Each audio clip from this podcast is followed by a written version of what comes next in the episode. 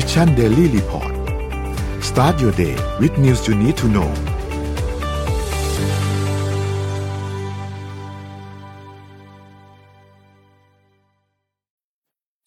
สวัสดีครับยินดีต้อนรับเข้าสู่ Mission Daily Report ประจำวันที่ 19 ตุลาคม 2565 นะครับ วันนี้คุณอยู่พวกเรา 3 คนตอน7โมงถึง8โมงเช้าสวัสดีพี่ปิ๊ก สวัสดีพี่อ้อมครับ สวัสดีค่ะ อะโอเค วันนี้วัน พุธนะครับเดี๋ยวเราค่อยๆไปอัปเดตเรื่องราวต่างๆกันนะครับ ว่าวันนี้ช่วงที่14ชั่วโมงที่ผ่านมาเนี่ยมีอะไรเกิดขึ้นบ้างนะครับ เดี๋ยวเราไปดูตัวเลขก่อนครับ ตัวเลขล่าสุดเซตบ้านเราเนี่ยบวก 1.21%นะครับ ค่อนข้างดีเลย 1,590.36 จุดนะครับหุ้นต่างประเทศครับเป็นยังไงบ้างไปดูทีละตัวครับเริ่มต้นที่ดาวโจนส์ครับบวก 1.45%นะครับ NASDAQ บวก 1.52%นะครับ NYSE บวก 1.21% ฟุตซี่100นะครับบวก 0.54%แล้วก็ห่างเสงนะครับบวก 1.82%ก็ต้องบอกว่าทั้งตลาดหุ้นไทยแล้วก็ต่างประเทศเนี่ยเป็นบวกทั้งหมดเลยนะครับราคาน้ำมันดิบเนี่ยปรับตัวลดลงนะครับ WTI ครับอยู่ที่ 82.24 นะครับแล้วก็ Brent crude oil อยู่ที่ 89.08 นะครับก็ทั้งคู่ติดลบ 3.77 กับ 2.77%นะครับราคาทองคำปรับตัวขึ้นเล็กน้อยนะครับอยู่ที่ 1,652.16 นะครับบวกขึ้นมา 0.13%นะครับแล้วก็ คริปโตเคอเรนซีครับบิตคอยครับอยู่ที่19,000นะครับอีเทเรียมอยู่ที่1,300นะครับ Binance 272 Solana 30.3นะครับแล้วก็ Bitcoin 1.23ก็ไม่ได้มีการขยับตัวเยอะมากนะครับสำหรับคริปโตเคอเรนซีก็ยังนิ่งๆอยู่นะครับอะนี่เป็นอัปเดตเรื่องของตัวเลขทั้งหมดนะครับ อืม นี่เราไปเริ่มต้นที่ข่าวไหนกันดีครับ พี่ปิ๊กพี่อ้อมครับ โอ้โหเมื่อวานข่าวใหญ่ในบ้านเราก็คงไม่พ้นเรื่องคุณคุณสีโดนอืมต่อยโดนใช่ไหมบุคฮะคลท่านหนึ่งแล้วกันใช้คำว่าเข้าไปเข้าไปต่อยใช้คำง่ายๆนะไปต่อยไปไปตะลุมบอลในตรงนั้นน่ะเอาพูดจริงๆก็น่าห่วงนะอันนี้นี่คุยแบบตัวเนื้อข่าวคงรู้ไปแล้วล่ะใคร แกเป็นใครไปต่อยทำไมอะไรอย่างนี้นี่น่าห่วงแต่สิ่งที่อยากจะคุยชวนคุยสั้น ๆ ก่อนไปข่าวก็คือ เอ้ยพี่ว่ามันน่าห่วงเด้อเพราะว่า สิ่งที่น่าห่วงเพราะว่าเห็นจากไหนรู้ไหมครับ ก็คือพอหลังจากมีข่าวนี้ออกมาเนี่ย ก็มีคนสักคนหนึ่งเราไม่รู้ว่าใครนะครับ โพสต์เป็นคนตั้งต้นนะเขาว่าไม่รู้ตั้งก็คือ โพสต์เลขพร้อมเพย์ของคุณพี่คนนั้นนะครับ อืมโอ้เยที่อะขาไปต่อยคุณสีอะอืม แล้วเราก็เห็นการโอนเงินจำนวนมหาศาลเข้าไปที่พี่คนนั้น ซึ่งที่พี่คำว่ามหาศาลพี่พี่คาดว่ามันเยอะมาก แต่ว่าสิ่งที่พี่ประมาณประมาณจากในเพื่อนในเฟซของของพี่เองเนี่ยครับเอ่อประมาณสิบกว่าคนโอนเข้าไปอืมขนาดเราเป็นคนเพื่อนน้อยนะ พี่มีเพื่อนในเฟซแค่หนึ่งพันสองร้อยคน มีสิบคนโอนเข้าไป ซึ่งบางคนสนิทมั่งไม่สนิทมั่งแล้วก็ แล้วแต่ มันกลายเป็นว่าต่อไปมันจะเป็นช่องทางในการทำมาหากิน ก็คือการไปต่อยใครรู้สักคนก็ไม่รู้แหละครับ แล้วก็ เปิดเลขพร้อมเพย์เพื่อช่วยในการทำคดีอ่านึกออกไหมเสร็จแล้วก็เป็นฟรีแลนซ์เรื่องรายได้เข้ามาคือ ตอนเนี้ยต้องเข้าใจนะครับ พี่พยายามผูกเรื่องให้เห็นภาพใหญ่ในสังคมอืมตอนนี้คนไม่ค่อยมีรายได้จนลำบากอืมแล้วก็อะไรก็ได้ที่เขาเรียกว่าทำงานอะไรก็ได้ให้ได้ตังค์อะมันจะบีอยู่ในสภาพแบบนี้ใช่ไหมตอนนี้คือการว่าเฮ้ยจะไปต่อยใครเลื่อยเปื่อยแล้วก็อย่างเงี้ยแล้วเป้าหมายก็จะเป็นคนที่สังคมไม่ค่อยชอบ กลายเป็นว่าเราทำร้ายร่างกายคนอื่นเพื่อเพื่อหารายได้อะไรเงี้ยนะครับ เออครับอันนี้ก็น่าห่วงจริงๆ แต่ถามว่าไอ้เนื้อเนื้อสาเหตุของการไปไปอะไรกันก็ เราก็คงพอเข้าใจนะว่า อืม ไม่ชอบอะไรร้องเยอะอะไรก็นั่นแหละน่าจะเป็นประมาณนั้น แต่ว่าพี่ห่วงมุมอื่นมากกว่า ว่าต่อไปมันจะเป็นอะไรแบบนี้ครับ คือเราจะต่อยกันแล้วก็ไปหาอะไรได้อะไรอย่างเงี้ยแบบเออเฮ้ยอืมแปลกๆเด้อนนนนว่าเรื่องเรื่องเนี้ยเป็นเรื่องที่ควรถูกยกมาพูดคุยกันในในสังคมมากเลยนะ เพราะว่าอืม นนว่ามันน่าสนใจ คือ โอเค คนที่คนที่ถูกต่อยเนี่ยคือคุณศรีสุวรรณใช่ไหมครับ แล้วก็คนที่มาต่อยหนูไม่แน่ใจชื่อนะว่าว่าชื่ออะไร เอ่อแต่ว่า สังคมอะโซเชียลกระแสสังคมเนี่ยที่ออกมาเนี่ย ในช่วงแรกๆเลยนะแทบจะเป็นไปในทางเดียวกันเลยนะมีน้อยมีบางส่วนที่อาจจะมีสวนกระแสบ้างคือเป็นเป็นไปในทางเดียวกันเลย บอกว่าไม่สนับสนุนเรื่องความรุนแรง แต่บางคนก็สมควรอ่าอันอันนี้เป็น key message อันหนึ่งนะอืมอืมอาจจะพูดที่แตกต่างกันแต่ key message จะมีความคล้ายๆกัน หรือ even ว่าเอ่อไม่สนับสนุนความรุนแรง แต่ว่าอันนี้คือเลขบัญชีของคนที่ไปต่อนะ อืมอืมมีอย่างที่พี่ปิ๊กพูดถึงเมื่อกี้นะซึ่งเราก็ต้องกลับมานั่งทบทวนกันอีกทีเหมือนกัน มันทำให้เราเห็นภาพอันหนึ่งคือ จำภาพ 6 ตุลาเหตุการณ์ 6 ตุลาได้ไหมครับ ไม่ได้บอกว่ามันเป็นเหตุการณ์ที่เหมือนกันหรืออะไรนะ แต่ภาพที่มีคนเอ่ออยู่ตรงต้นไม้ มีคนลุมอยู่ มีคนใช้เก้าอี้ไปตีเนี่ย แล้วก็มีบางคนที่ยิ้ม แล้วรู้สึกสะใจกับการกระทำกันในครั้งนั้นนะนนรู้สึกว่ามันมีภาพบางอย่างที่มันคล้าย ๆ กันว่าเฮ้ยสุดท้ายแล้วอะเราก็กลายเป็นแก้ปัญหาด้วยความรุนแรงอีกแล้วหรือเปล่า อืมคือ เราต้องแยกกันสองเรื่องนะเรื่องที่การใช้ความรุนแรงก็เรื่องหนึ่งนะครับ กับอีกเรื่องหนึ่งคือ เรื่องว่าเขาเรื่องเขาร้องเรียนเรื่องต่างๆ ทั้งจะเหมาะสมหรือไม่เหมาะสมต่าง ๆ อันนี้เป็นอีกเรื่องหนึ่งนะครับ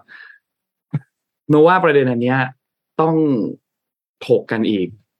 เยอะเลยแหละเออเออเนี่ยคอมเมนต์พูดถึงเรื่องของสารเตี้ยอย่างเงี้ยโนว่ามันพอมองมองแล้วก็ส่วนตัวนะ รู้สึกผิดหวังในหลาย ๆ โซเชียลมูเมนต์เหมือนกันสำหรับเมื่อวานนี้ที่แบบ อ้าว ก่อนหน้านี้เราเห็นข่าวจากนิวที่ถูกทำร้ายตามพื้นที่ต่าง ๆ โดยบุคคลที่ไม่รู้ว่าเป็นใคร มีกล้องวงจรปิดแต่สุดท้ายก็ตามไม่ได้ เราเห็นคนในม็อบถูกทำร้ายบางอย่างจากอีกฝั่งหนึ่งแต่สุดท้ายพอคนที่เราไม่ชอบถูกทำร้ายเหมือนกัน เราก็ไปสะใจเหมือนกับที่อีกฝั่งหนึ่งเขาสะใจตอนที่ ฝั่งหนึ่งถูกทำร้ายเหมือนกัน ไม่ต่างกันถูกไหมครับ มันก็แล้วก็ไม่นำไปสู่การแก้ไขปัญหา การที่คุณศรีสุวรรณถูกทำร้ายในครั้งนี้ ไม่ได้นำไปสู่การแก้ปัญหาที่เขาจะเลิกร้องเรียนอืมนนท์คิดว่ามันคงไม่นำไปสู่ปัญหานั้นนะอืมมันจะทำให้แกร้องมันมากไม่ใช่ขึ้นการด้วยแก้ปัญหาปลายอืทางมอืมอืมต้นอ่าทางเผื่อๆอาจจะทำให้ร้องมากขึ้นด้วยหรือเปล่าแต่จะบอกนนี้แกไม่รู้ก็จะแบบว่าต่อสู้ต่อไปอะไรยังไงอย่างเงี้ยครับนึกออกไหมอืมคือ อืมนนท์ก็เลยรู้สึกว่ามันนะ ไม่นำไปสู่เท่าไหร่ แต่ก็เอาละสุดท้ายก็รอติดตามดูครับ ว่าในกระบวนการทางกฎหมายต่างๆ จะมีอะไรเกิดขึ้นอีกไหมอืมอืมอันนี้ก็รู้สึกฝากฝากฝากสำหรับคนที่แบบเหมือนโพสต์ในโซเชียลและความเห็นนะคะ เพราะว่าทุกอย่างมันมีเป็นดิจิตอลฟุตปรินต์หมดเลยอะค่ะ อืมทุกอย่างมันมีภาพของเราออกไปอะไรเงี้ย ถ้าจะทำในอนาคต เพราะว่าถ้าเราไม่รีบไม่รีบเตือนเรื่องนี้เขาจะคิดว่ากลายเป็นเรื่องปกติ อืม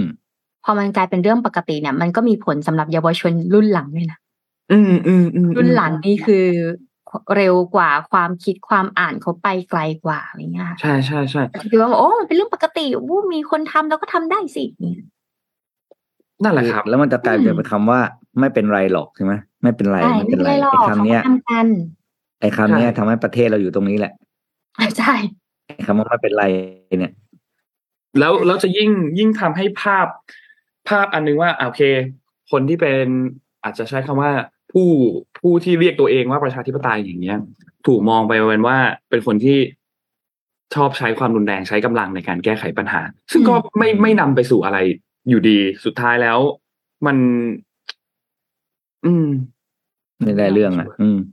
โนโนโนเออโนโนรู้สึกแบบนี้นะไม่รู้คนไม่อื่นดีไม่ดีไม่ดี รู้สึกยังไง แต่ก็เราโนว่ามันเป็นประเด็นที่น่าน่าถกกันในสังคมครับโนว่าเรื่องนี้น่าสนใจ จากจาก reaction ของสังคมที่เกิดขึ้นกับเหตุการณ์อันเนี้ยน่าสนใจอืมอะไปดูข่าวกันดีกว่าครับ อะมาฮะ เริ่มต้นกันที่ข่าวไหนดีครับ พี่ปิ๊กพี่ยอนฮะอยากพามาดูข่าวเทคโนโลยีสักข่าวหนึ่งได้ครับมาครับอ่าล่าสุดเมื่อไม่กี่วันที่ผ่านมาค่ะ ดูไบเอ่อสำหรับใครที่ไปดูไบเนี่ย ใครที่เคยไปดูไบมันก็จะเห็นความเป็นไปได้เยอะแยะเต็มไปหมดเลย เพราะว่าผู้บริหารประเทศเขาเนี่ยเขาค่อนข้างที่จะเอื้อกับการเปิดโลกใหม่ๆอย่างเงี้ยค่ะ อย่างอ้อมเนี่ยเคยไปแล้วก็คือสิ่งที่ประทับใจของประเทศนี้เลยเมืองนี้เนาะก็คือเขาจะเขาเรียกว่าการก่ออาชญากรรมอะคือซีโร่ค่ะศูนย์เปอร์เซ็นดังนั้นเนี่ย เวลาคนที่เขาใช้ชีวิตกลางคืนเนี่ยเขาจะใช้ชีวิตกลางคืนได้ปกติ ไม่ต้องกลัว คือถ้าเราลืมมือถือไว้ที่ไหนอะมันก็อยู่ตรงนั้นนะคะ มันไม่หายไปเพราะทุกที่มันมีกล้องวงจรปิดหมดเลยอะไรอย่างเงี้ยค่ะ อ่านะคะ แต่ว่าวันนี้เนี่ยที่จะพามาดูเลยคือด้วยความที่มันเป็นไปได้ ประเทศเขาในยเอื้อของการพัฒนาประเทศอะไรอย่างเงี้ยค่ะ มันเลยมีนวัตกรรมใหม่ ๆ ขึ้นมาอย่างที่เราเห็นเนี่ย ให้ทายว่ามันเป็นอะไร ถ้าเห็นจากภาพเฉยโดรนเหรอมันคือโดรนๆเหโดรรอนมันเหมือนโดรนเนาะเออ มันเหมือนโดรนพี่ปิ๊กพี่ปิ๊กเดาว่าอะไรคะ พี่ปิ๊กผิดไหมนี่เป็นรถส่งส่งของอะไรสักอย่างวะเนี่ยส่งเอาของมาส่ใช่ไหมปะคะ โอเคอืมเฉลยค่ะ มันคือรถยนต์ไฟฟ้าบินได้ค่ะ ที่เขาเนี่ยได้พัฒนาขึ้นมาแล้วนะคะ โดยเสี่ยวผิงหุ้ยเทียนนะคะ เป็นบริษัทสัญชาติจีน ได้ทำการบินต่อหน้าสาธารณชนครั้งแรก ในมหานครดูไบของสหรัฐอาหรับเอมิเรตส์นะคะ คือคนสามารถเข้าไปนั่งจริง ๆ ได้แล้วนะอือหือ ลักษณะมันเนี่ยจะเหมือนโดรน แต่มันคือรถค่ะทุกคนที่ใช้ได้จริงแล้วนะคะ แท็กซี่โดรนอืมแต่แท็กซี่เอาโดรนแล้วนะคะ Harry Potter มาแล้วมาแล้วนะคะการบินนี้เนี่ยมันจะลักษณะของเขางานออกแบบของเขาเนี่ยเขาจะมองว่ามันเป็นเหมือนหยดน้ำค่ะ ให้ความโปร่งเบาสบายนะคะ แล้วก็น้ำหนักเนี่ยสามารถรับได้สูงสุดนะคะ ทั้งหมดเนี่ยเจ็ดร้อยหกสิบกิโลกรัมนะคะ แล้วก็น้ำหนักเนี่ยที่สามารถจะบรรจุเอ่อ น้ำหนักน้ำหนักที่สามารถที่จะเพิ่มขึ้นไปได้นอกเหนือจากเมื่อกี้นะคะ คือ 560 กิโลกรัมนะคะ แล้วก็สามารถบินได้เนี่ย130 กิโลเมตรต่อชั่วโมงค่ะ เร็วไหมอะ130 กิโลเมตรต่อชั่วโมง ก็ได้อยู่ ก็ได้อยู่นะคะ ซึ่ง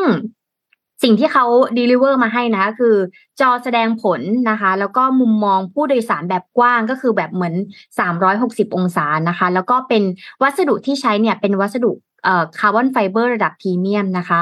มีเส้นทางระยะทางนะคะ พิกัดต่างๆ เนี่ยที่สามารถจะคาดคะเนได้ทั้งทางบกนะคะ แล้วก็ทางอากาศนะคะ แล้วก็สามารถวางแผนเส้นทางการบินอัตโนมัติได้ด้วยนะคะ แล้วก็โครงสร้างนี้เนี่ยเป็นโครงสร้างการอันนี้นี่คือตัวอย่างที่เขาทดลองบินที่ดูไบนะนี่คือภาพตัวอย่างนะคะครับโครงสร้างเครื่องบินเนี่ยความแข็งระดับสูงนะคะ เป็นเอ่อโครงสร้างทั้งผสม frame carbon fiber เต็มตัว แล้วก็โครงสร้างอลูมิเนียมการบินนะคะ ออกแบบหลายอย่างหลายขั้นตอนใช้เทคโนโลยีเยอะมากๆนะคะไม่ว่าจะเป็นชุดแบตเตอรี่แยกก้อนอิสระแบบ 4 ก้อนนะคะ แล้วก็ระบบสำรองไฟแบบหลายมอเตอร์ด้วยเผื่อว่าไฟหมดเนาะแล้วก็จะสามารถใช้ระบบสำรองไฟได้นะคะ มีร่มชูชีพอากาศยานด้วย เพราะอยู่ในนั้นมันก็ต้องมีร่มชูชีพ standby นะแล้วก็สามารถที่จะ ถ้าเวลามีเกิดปัญหาร่มชูชีพอันนี้นะสามารถทำงานได้เร็วมากๆนะเพื่อความปลอดภัยของผู้โดยสารนะคะสำคัญเลยก็คือ ศูนย์บัญชาการและจัดส่งแบบ real-time คือแบบว่าเวลาที่เรา on อยู่ข้างบนท้องฟ้าใช่ไหมคะ เรากำลังขับขับเครื่องบินโดรนแบบนี้อยู่เนี่ย จะต้องมีเหมือน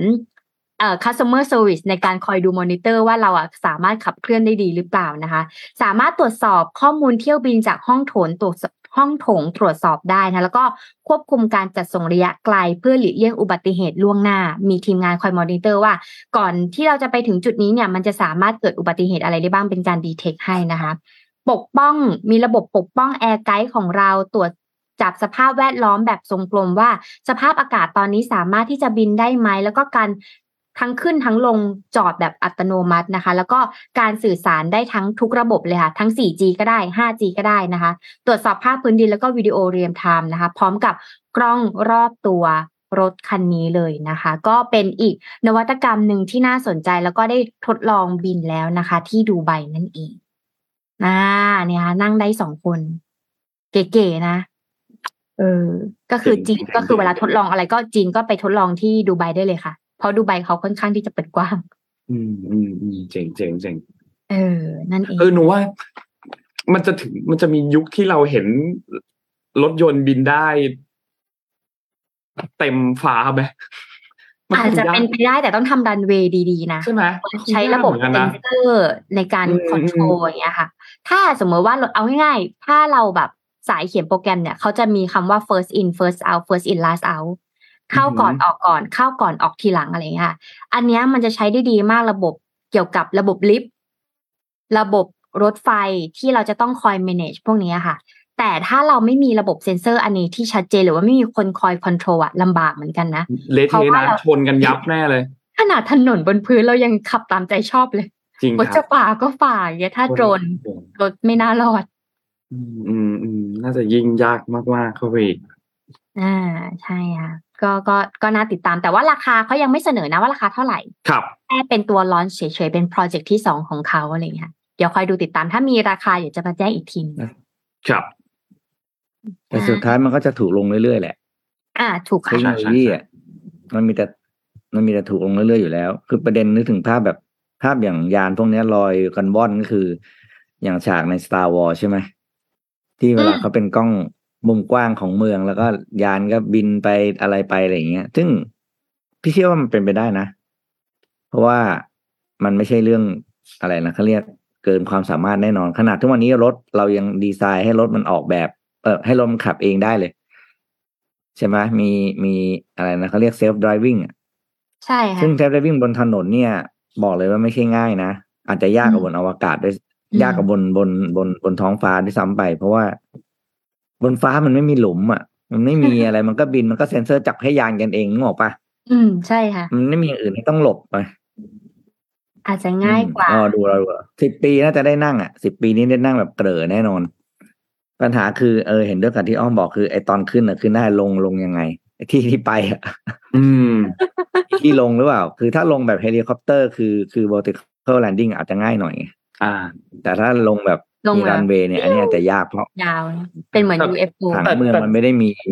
ดูจากให้ลงปีกแล้วก็ดูจะลงแบบ vertical ได้นะ มันเหมือนมันดูคล้ายๆเหมือนโดรนอืมอืมมันดูคล้ายๆโดรนดูน่าจะแบบ vertical เหมือนกับยานในในหนังอะเออง่ายเลยอืมใช่ใช่ใช่ใช่อันนั้นอยู่เรื่องแท็กแล้วพาไปดูเรื่องของเมตานิดหนึ่งครับเมตาก็เปิดเผยตัวเลขจำนวนอ่าผู้เข้าใช้ ใช่ ใน Horizon อืม Worlds นะครับ ซึ่งเป็นอืมแฟลกชิพ Metaverse ของ Meta เองเนี่ยอ่าต้องบอกว่ามีจำนวนยอดผู้เข้าใช้ที่เป็น Active User เนี่ยน้อยกว่าที่คาดการณ์เกินมากกว่าครึ่งเลยนะครับ คือตอนที่เปิดตัวเจ้า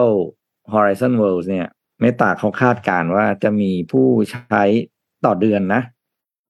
ห้าแสนคนนะครับ แต่ผลประกอบการจริงออกมาแล้วเนี่ยคาดกันว่าภายในสิ้นปีนี้เนี่ยจะมี Active User อยู่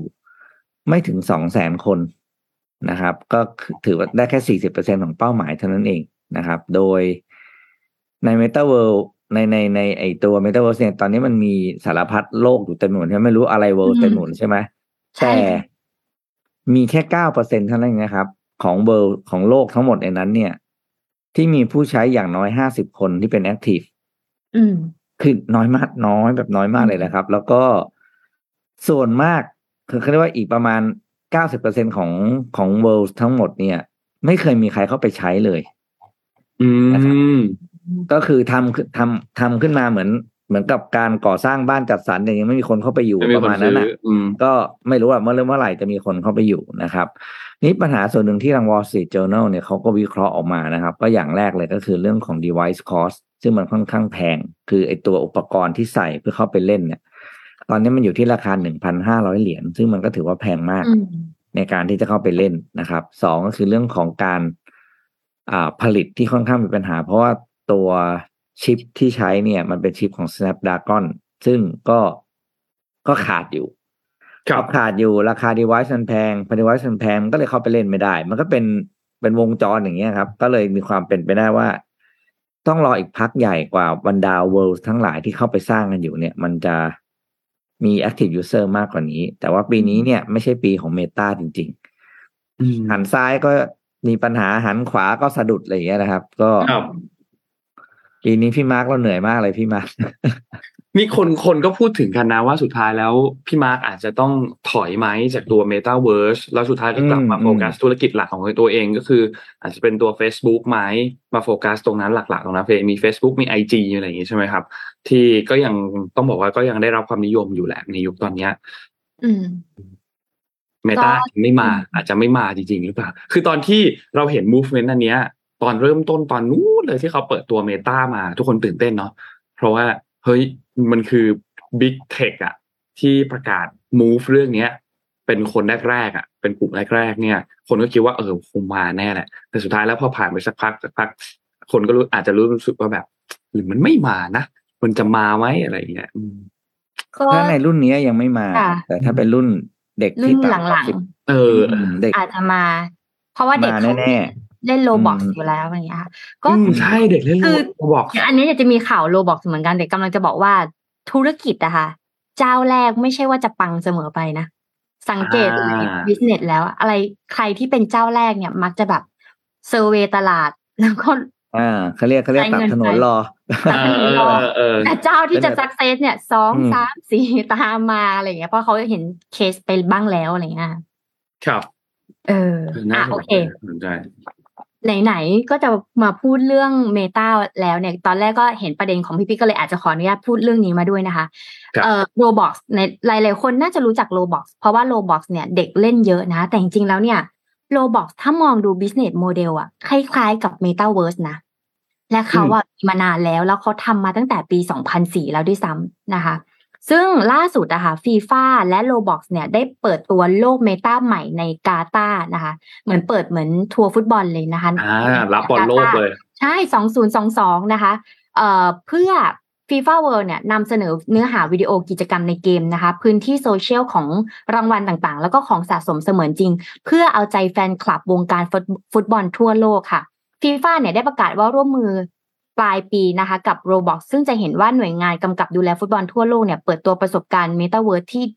ที่บุกค่อนข้างจะบูมนะคะสภาพแวดล้อมเสมือนจริงของ FIFA World เนี่ยซึ่งเปิดตัวก่อนการแข่งขันฟุตบอลโลกกาตาร์ปี 2022 ในปีนี้ จะช่วยให้ผู้ใช้สามารถโต้ตอบในพื้นที่โซเชียล รับรางวัล และรวบรวมไอเทมเสมือนจริงได้นะคะ แพลตฟอร์ม Roblox นะคะจะรวมเกมที่เสริมสร้างทักษะต่างๆ เพิ่มความท้าทายของนักสะสม เนื้อหาวิดีโอและกิจกรรมในเกมไว้มากมายนะคะ ซึ่งประธานเจ้าหน้าที่ฝ่ายธุรกิจของฟีฟ่ากล่าวว่ามันเป็นความที่เขาตั้งใจว่าปีนี้เนี่ยเขาอยากจะเอาเรื่องเกม และอยากจะได้ทาร์เก็ตแฟนบอลใหม่ๆเนี่ยเข้ามามีส่วนร่วมกับการกีฬาด้วยนะคะ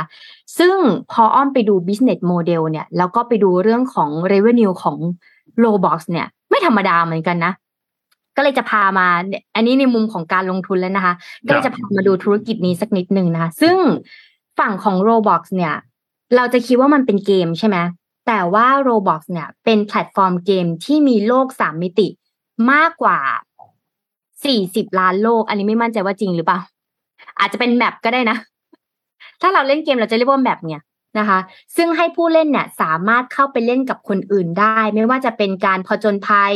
มีการเอ่อ วิ่งแข่งต่อสู้ซ่อนหานะคะ ซึ่งจุดเริ่มต้นของธุรกิจ Roblox นี้เนี่ยคุณ David Baszucki นะคะ founder และ CEO ของบริษัทได้นำไอเดียนี้เนี่ยมาต่อยอดกลายเป็น Roblox ตั้งแต่ปี 2004 นั่นเองค่ะ คือหลายปีมาแล้วนะคะปัจจุบันนี้นะคะ Roblox เนี่ยมีผู้เล่นทั้งหมดมากกว่า 50 ล้านคนต่อวัน และเป็นที่นิยมในเมืองไทยด้วยเหมือนกันอะนักเรียนอ้อมในฝั่ง coding เด็ก Code Kids เนี่ยก็ใช้เยอะนะคะ ถ้าเนี่ยรู้จักเด็กตั้งแต่เจ็ดถึงสิบห้าขวบเนี่ยมีโอกาสมากที่ ทุกคนจะเห็นเขาเล่นเกมตัวละครเหลี่ยมๆหน้าเหลี่ยมๆกับเพื่อนที่โรงเรียนนะคะ แล้วก็ Roblox เนี่ยต่างจากเกมทั่วไปตรงที่ Roblox ไม่ได้สร้างเกมเอง แต่เป็น user generated content ค่ะ คือเปิดให้ใครเนี่ยก็ได้มาเล่นมาและสามารถสร้างเกมของตัวเองในนั้นได้ คือให้คนเล่นนะคะสามารถ create map กับ content ของตัวเองได้นะคะ หรือแม้แต่ผู้เล่นทั่วไปเนี่ยสามารถสร้างโลกจินตนาการของตัวเองได้นะคะ ซึ่ง Roblox เองเนี่ยก็เลยสร้าง infrastructure ทั้งหมดนะคะ สร้างพื้นฐานทั้งหมดเนี่ยตั้งแต่ระบบฟิสิกส์เลยนะคะ องศา ระบบเสียง ระบบ multiplayer นะคะ จุดที่น่าสนใจเลยก็คือ Roblox เนี่ยกำลังปูพื้นตัวเองเนี่ยเป็น Metaverse มาตั้งแต่นานแล้ว ครับ ซึ่ง Metaverse เพิ่งมาหลังๆนะคะ ซึ่งสามารถที่จะทำให้เราเนี่ยเดิน ประเด็นเลยก็คือสามารถเดินทางไปได้แต่ละที่นะคะ แล้วก็ยังรักษาความเป็นตัวตนของตัวเองอยู่ คืออย่างตัวเด็กๆ หรือว่าคนที่เล่นเนี่ย เขาจะอยากมีอวตารแล้วก็ใส่ไอเทมของตัวเองลงไป เติมเกมลงไปได้นะคะ เพื่อจะซื้อไอเทมนะคะ เหมือนเหมือนในหนังเรื่อง Ready Player One นะคะ ซึ่งผู้เชี่ยวชาญทางด้าน Metaverse อย่างคุณ Matthew Ball เนี่ยได้บอกว่า ตัว Roblox เองนี่แหละที่มีความใกล้ Metaverse มากที่สุดนะคะ มากกว่าบริษัทยักษ์ใหญ่อย่าง Meta เสียอีก ขนาดคนที่เป็นผู้บริหารยังบอกเองนะ หาก Roblox เนี่ยเป็นผู้อยู่เบื้องหลัง Metaverse ได้จริงถ้าในอนาคตนะ อาจจะมีโอกาสทำรายได้ได้มากมหาศาลนะ เพราะว่าเขาเนี่ยต้อนลูกค้าใช้เนี่ยไปหลายสิบล้านไปหลายล้านคนแล้วนะ เพราะว่า คนที่จะจ่ายใน Metaverse เนี่ยมีความพร้อมในการจ่ายจำนวนมาก ซึ่งเป็นเด็กยุคใหม่นะคะ ด้วยความที่ Roblox เป็น user generated content เนาะคนเล่นเนี่ยสามารถ create content ได้นะคะ บริษัทก็เลยไม่จำเป็นที่จะต้องลงทุนกับการปั้นเกมเอง หรือว่าหา คนที่เป็น game designer มาดีไซน์ เพราะว่าคนที่เล่นน่ะเขาดีไซน์ได้อยู่แล้วนะคะทำให้รายได้ของเขาเนี่ยยิ่งเพิ่มมากขึ้นเรื่อยๆนะเพราะปกติแล้วเนี่ยบริษัทเกมเนี่ยเราจะต้องมีทั้งตำแหน่งเกมดีไซน์ลอจิกเกมเขียนโค้ดทำฉากตัวละครทำ sound effect นะคะ แล้วก็ทำเรื่องของ reward ด้วยนะคะ ซึ่งโ o บอกเนี่ยตัดออกไปเลยไม่ต้องทำก็ได้ เพราะว่าคนที่เล่นสามารถสร้างได้เองนะคะ บริษัทเนี่ยก็เลยลองนะคะ Roblox เนี่ยก็เลยลองให้แบรนด์ต่างๆ ชั้นนำระดับโลกเนี่ยเข้ามามีส่วนร่วมอย่างที่เราเคยเห็น Walmart เมื่อก่อนเนาะที่ที่ใช้เอาซูเปอร์มาร์เก็ตเนี่ยสามารถซื้อของในนั้นได้นะคะคราวนี้เนี่ยก็เลยให้บริษัทยักษ์ใหญ่เนี่ยสามารถเข้ามาโฆษณาในนี้ได้ ผ่านป้ายโฆษณาในเกมต่างๆ ที่ผู้เล่นอะอันนี้ไอเทมนะคะไอเทม ตอนนี้เซเว่นมีขายนะคะ แบบว่าการ์ดละสามร้อยบาทนะ สามารถซื้อได้ประมาณสองไอเทมนะ เด็กที่บ้านเติมบ่อยมาก คราวนี้บริษัทเนี่ยก็เลยเปิดให้แบรนด์ต่างๆ เนี่ยซื้อ ซื้อโฆษณาต่างๆ แล้วก็สามารถไปวาร์ปไปในที่ต่างๆ ได้คำว่าวาร์ปของสายเกมคือกระโดดไปมาแต่ละที่นะคะ ซึ่งในปีปีที่ผ่านมาเนี่ยผู้เล่นทุกคนเนี่ยใช้เวลาเล่นรวมกันมากที่สุดเนี่ยสี่หมื่นสี่พันล้านต่อชั่วโมงค่ะ เออสี่หมื่นสี่พันล้านชั่วโมงนะคะ ในการเล่นนี้นี้นะคะ รายได้ของ Roblox นี้นะคะ มาจากการที่ผู้เล่นเนี่ยเติมเงินในเกม โดยบริษัทเนี่ยจะเก็บรายได้ส่วนหนึ่งมา และแบ่งส่วนที่เหลือประมาณ 28%ให้กับผู้สร้างโลกเกมหรือสิ่งของนั้นๆ นั่นเองค่ะสำหรับใครที่อยากมีรายได้กับเกมนะคะ สามารถสร้างไอเทมของตัวเองแล้วไปขายใน Roblox ได้ด้วยเหมือนกันนะคะแล้วก็ในช่วง 2 ปีที่ผ่านมานะคะ บริษัทเนี่ยเติบโตได้อย่างรวดเร็วมากๆนะคะ จากการที่สร้างเมืองต่างๆนะคะ แล้วด้วยสถานการณ์โควิดเนี่ย เด็กก็เลยเข้าไปอยู่ใน Roblox มากขึ้นเพราะอยากคุยกับเพื่อนนะเด็กเขาไม่เล่นไลน์กันนะคะ ใช่ใช่ใช่ใช่เด็กไม่เล่นไลน์ เด็กเขาไม่เล่นไลน์เขาเล่ไม่นอะไรอันนี้นะคะเขาเขาจะเล่นนี้เขาจะไปคุยกันมาเจอแบบนี้มาเจอกันแล้วก็คุยกันในนั้นคุยเป็นเรื่องเป็นราวนะคะซึ่งเด็กเนี่ยเล่นและใช้จ่ายกับเกมมากขึ้นนะคะ ในปีนี้เนี่ยยอดเติมเกมเนี่ย ได้ชะลอลงแต่ว่าผู้เล่นบนแพลตฟอร์มยังโตขึ้นอย่างต่อเนื่องนะคะ รายได้ใน Roblox ละกัน ปี 2019 เนี่ยอยู่ที่ 488 ล้านนะคะ ปี 2020 924 ล้านนะคะ ปี 2021 1,919 ล้านนะคะ และปีนี้ค่ะ แค่ครึ่งปีแรกอยู่ที่ 1,128 ล้านดอลลาร์นะคะ ทุกคคนรึ่งปีนะ ครึ่งปีแรกค่ะ ทุกคน เพราะฉะนั้นเนี่ย กำไรของบริษัทเนี่ยสำหรับรายได้ที่มาส่วนใหญ่จะเป็นยอดเติมเกมอะค่ะ มากกว่ารายได้ revenue ต่างๆ หรือว่ารายได้โฆษณาต่างๆ ที่แบรนด์เอามาลงนะคะ ก็มีความน่าสนใจ เพราะว่าในอนาคตเนี่ย Roblox เนี่ยจดทะเบียนอยู่ในจริงๆ แล้ว Roblox เนี่ยจดทะเบียนอยู่ในตลาด New York Stock Exchange นะคะ ด้วยสัญลักษณ์ RBLX นะคะ ราคาหุ้นปัจจุบันของ Roblox เนี่ยอยู่ที่ประมาณ 35.4 นะ วันที่ 11 พฤศจิก11 พฤษภาคมที่ผ่านมานะแล้วก็มีบริษัท Market Cap อะอยู่ที่ประมาณ 21.13 ล้านดอลลาร์สหรัฐนะคะ แล้วก็ Roblox เนี่ยลองมาลุ้นกันว่าจะชนะยักษ์ใหญ่อย่าง Meta ได้หรือเปล่าที่กำลังทำมานะคะเพราะว่า Roblox นี่มีผู้ใช้งานเยอะมาก เอาจริงอืมๆถ้าเราสร้างเทคโนโลยีล้ำขนาดไหนก็ไม่สู้ user ที่ใช้ค่ะ จริง วัดกันที่ user กับ revenue นะ เดี๋ยวเรามาดูกันว่าอนาคตมันจะมากกว่า หรือว่า Roblox จะสามารถทำงานร่วมกับ Metaverse ได้นั่นเองค่ะ อืม แต่รุ่นเด็กๆเล่นเยอะจริงครับ Roblox นะเยอะเล่นเยอะมากมากแบบเหมือนแต่ก่อนที่คนฮิตเล่นแบบ Minecraft อะไรอย่างเงี้ยนะแต่ Roblox อีกเลเวลหนึ่งอะเยอะนนรู้สึกว่าเยอะกว่าตอนที่แบบ Minecraft ตอนนั้นอีกมั้งน่าสนใจมากน่สนใจมง่ายกว่านะ แล้วมันสร้างของเอง Minecraft เนี่ยเราสร้างได้นะ แต่ยากนะ ใช่ใช่ใช่เคยเขียนโค้ดสร้าง Minecraft ก็ไม่ง่ายเหมือนกันนะอืมน่าสนใจนะเพราะว่าน่าสนใจชอบชอบที่เขาพูดบอกว่าใกล้เคียงเรื่อง Metaverse มากกว่า ผู้บริหารยังบอกเองชอบชอบชอบชอบชอบชอบอะจะพามาดูเรื่องนี้ต่อครับ ไปดูตัวเลขอันหนึ่งที่ยังไม่ได้ประกาศออกมา พูดแล้วงง คือต้องบอกว่าที่จีนเนี่ยปกติเขาจะมีการประกาศตัวเลขเศรษฐกิจใช่ไหมครับเขาประกาศกันตลอดนะครับ กำหนดการเดิมเนี่ยเขาจะประกาศกันในสัปดาห์นี้นะครับ แต่ว่าล่าสุดเนี่ยนะครับ ทางสำนักงานสถิติแห่งชาติจีนเนี่ย จริงๆแล้วเนี่ยเขาควรจะมีการประกาศตัวเลขตัว GDP ของไตรมาสที่ 3 ของเขา การผลิตภาคอุตสาหกรรมในเดือนกันยายน การค้าปลีก การลงทุนในสินทรัพย์ อัตราการว่างงานเนี่ยควรจะมีการประกาศกัน แต่ปรากฏว่าเหมือนจะเลื่อนครับ เลื่อนการประกาศแบบ แล้วเลื่อนออกไปแบบไม่มีกำหนดด้วย ซึ่งน่าสนใจมาก ทางรอยเตอร์เนี่ยเขามีการรายงานนะครับจากข้อมูลของสำนักงานสถิติแห่งชาติจีนเนี่ยก็เปิดเผยบอกว่าจะเลื่อนออกไปอย่างไม่มีกำหนด แล้วก็จะไม่มีการเปิดเผยยอดนำเข้าส่งออกดุลการค้า เช่นเดียวกันนะครับ โดยที่ยังไม่มีการระบุถึงสาเหตุด้วยว่าทำไมถึงยังไม่มีการประกาศตัวเลขนี้ แต่เอาละคนก็ไปคิดกันว่ามันอาจจะเกิดขึ้น เพราะว่าช่วงตอนนี้เขากำลังประชุมสมัชชาใหญ่ของพรรคคอมมิวนิสต์จีนกันอยู่หรือเปล่าประชุมครั้งที่ 20 ที่กรุงปักกิ่งเนี่ยเพราะว่าจะจัดตั้งแต่วันที่ 16 ถึงวันที่ 23 ตุลาคม วันสุดท้ายคือวันวันเลิกงานหนังสือพอดีงานสัปดาห์หนังสือบ้านเราพอดีเลยนะครับ ก็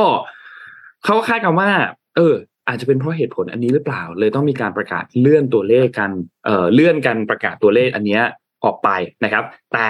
คนก็วิเคราะห์กันต่อครับ บอกว่าจริง ๆ แล้วเนี่ยที่เลื่อนอันนั้นอาจจะเป็นหนึ่งเหตุผลหนึ่ง แต่อีกเหตุผลหนึ่งอาจจะเป็นเพราะว่าไอ้พวกข้อมูลทางเศรษฐกิจของจีนในช่วงที่ผ่านมาเนี่ย อาจจะ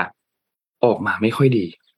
เขาก็เลยต้องเลื่อนการประกาศออกไปก่อน โดยที่ยังไม่ระบุกรอบเวลาอันนี้นะครับ เขาวิเคราะห์กันว่าใน GDP ของไตรมาสที่สามของจีนเนี่ยนะครับอ่อนแอมาก เพราะว่าเรื่องของซีโร่โควิดเองก็ยังเข้มข้นมาก เข้มงวดมาก และเรื่องของวิกฤตอสังหาริมทรัพย์ก็ยังรุนแรงมากๆอยู่ นะครับก็ทำให้กดดันตัวเลข GDP อาจจะยังไม่ได้ดีมากนักนะครับผลสำรวจจากนักเศรษฐศาสตร์เนี่ยเขาคาดว่า GDP ของจีนเนี่ยจะขยายตัวประมาณ 3.4%ในไตรมาสที่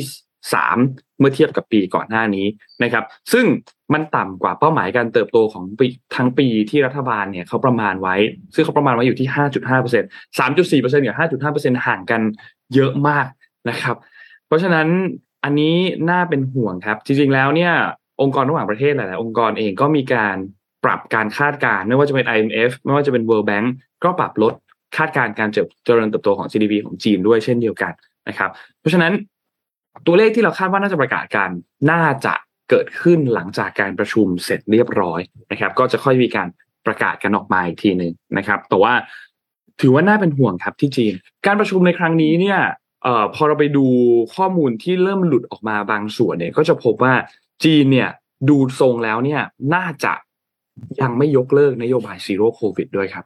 จะยังคงใช้ตัวนโยบายซีโร่โควิดเนี่ยต่อไปและที่สำคัญคืออันนี้ผลส่งผลกระทบต่อประเทศไทยครับ จะยังไม่เปิดประเทศง่าย ๆด้วยครับอืมการที่จะปล่อยนักท่องเที่ยวหรืออะไรมาเนี่ยอาจจะยังไม่ได้เกิดขึ้น เราคาดการณ์กันว่าน่าจะเกิดขึ้นในปีหน้าหรือปี 2024 ใช่ไหมครับ แต่ว่าต้องดูกันอีกทีหนึ่งครับว่าจะเกิดขึ้นไหมอาจจะไม่ได้เกิดขึ้นเร็วขนาดนั้น นะครับแล้วก็ยังคงต้องมีการใช้วิธีทางในการอัดฉีดสภาพคล่องของเศรษฐกิจ ซึ่งก็ดูแล้วก็อาจจะไม่ได้ฟื้นเท่าไหร่นะครับ ทีนี้มันมีอันหนึงที่น่าสนใจมากเลยคือ Goldman Sachs ครับ Goldman Sachs เนี่ยออกมาบอกว่าเนี่ยตลาดหุ้นสหรัฐตอนนี้เนี่ยกำลังเข้าสู่ภาวะ recession ก็ออกมาเตือนนักลงทุนบอกว่าถ้า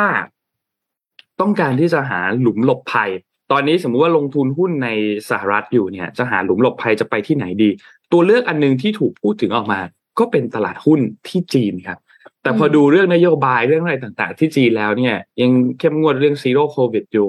ยังคงไม่สามารถที่จะเปิดประเทศได้อย่างตามปกติเนี่ย การที่จะย้ายไปที่จีน ก็อาจจะเป็นแผนอันหนึ่งที่ อืม ก็ก็มี question mark ขึ้นมาเหมือนกันนะครับ เพราะฉะนั้นก็ น่าสนใจครับว่าในช่วงหลังจากนี้เนี่ยสหรัฐก็เจอ recession ที่จีนเองก็ยังมีวิกฤตอสังหา ยังมีเรื่องซีโร่โควิดประเทศก็ยังเปิดไม่ได้ ยังต้องมีการอัดฉีดเพื่อเพิ่มสภาพคล่องในวิธีอื่นๆอยู่เนี่ยก็น่าติดตามเหมือนกันครับว่าจะจะทำอย่างไรครับ อืมงั้นพัทยาก็คงจะเงียบเหงาอีกนาน อืม น่าจะอีกสักพักเลยครับ น่าจะอีกสักพักเลยครับรื่องนี้ไม่มางั้นชะลอโรงแรมก่อนละกันน่า แต่จะพัทยาคนก็เริ่มเยอะแล้วนี่ใช่ไหมคนไทยเยอะใช่ไหมครับ คนคนไทยไทยเอ่อเวียดนาม อินเดียฝรั่งเยอะไหมครับน้อยรัสเซียอินน่าเดียจะเนี่ยไปตอนนี้เก็บทุกที่เลยครับ ไปไปก็เจอแต่อินเดีย เวียดนาใครมทำธุรกิจเซอร์วิสเนี่ย แล้วยังไม่ไม่เตรียมพวก อะไรนะสิ่งอำนวยความสะดวกที่เข้ากับไลฟ์สไตล์คนอินเดียเนี่ย ถือว่าพลาดอืมและเสียโอกาสมากๆ ใครที่ปรับตัวเร็วก็คือเนี่ยเขาเฉือนกันตอนนี้แหละ อาหารอินเดียมีไหมมีป้ายเป้ยหรือว่าคนที่พูดภาษาของอินเดียได้เก่งๆอะ ครับลูก SME มันเฉือนกันตอนนี้แหละครับอืมเขาได้ว่าวิกฤตในบางวิกฤตก็เป็นโอกาสของอืคุณมต้องเตรียมตัวให้ดี คือถ้ายังงงๆยังจะรอจีนอยู่ก็อาจจะอาจก็ต้องรอต่อไป แต่ว่ามันมีข่าวข่าวหนึ่งครับ ซึ่งก็ใช้คำว่า เสริมแล้วกันแต่ว่าก็เป็นเสริมอีกมุมหนึ่งก็คือสายการบินไชน่าเซาเทิร์นเนี่ยซึ่งเป็นสายการบินที่ใหญ่ที่สุดของจีนเนี่ยกับเพิ่งประกาศเพิ่มจำนวนไฟล์จากที่ไฟล์บินตรงนะครับ จากจีนมาที่ไทย โดยโดยอะไรนะเขาเรียกเพิ่มในไม่ใช่ที่ไทยที่เดียวด้วยนะครับมีไปโตเกียวจาการ์ตาดูไบมะนิลา ก็คือเพิ่มเพิ่มเรียกเพิ่มเส้นทางการบินนะครับ แล้วก็เพิ่มจำนวนไฟล์ ตอนนี้รวมกันในสี่ปลายทางที่บอกเนี่ย เพิ่มเป็นหนึ่งร้อยแปดไฟล์ต่อสัปดาห์ในสี่สิบสอง route เพิ่มจากห้าสิบสี่เป็นหนึ่งร้อยแปดนะ ก็แปลว่า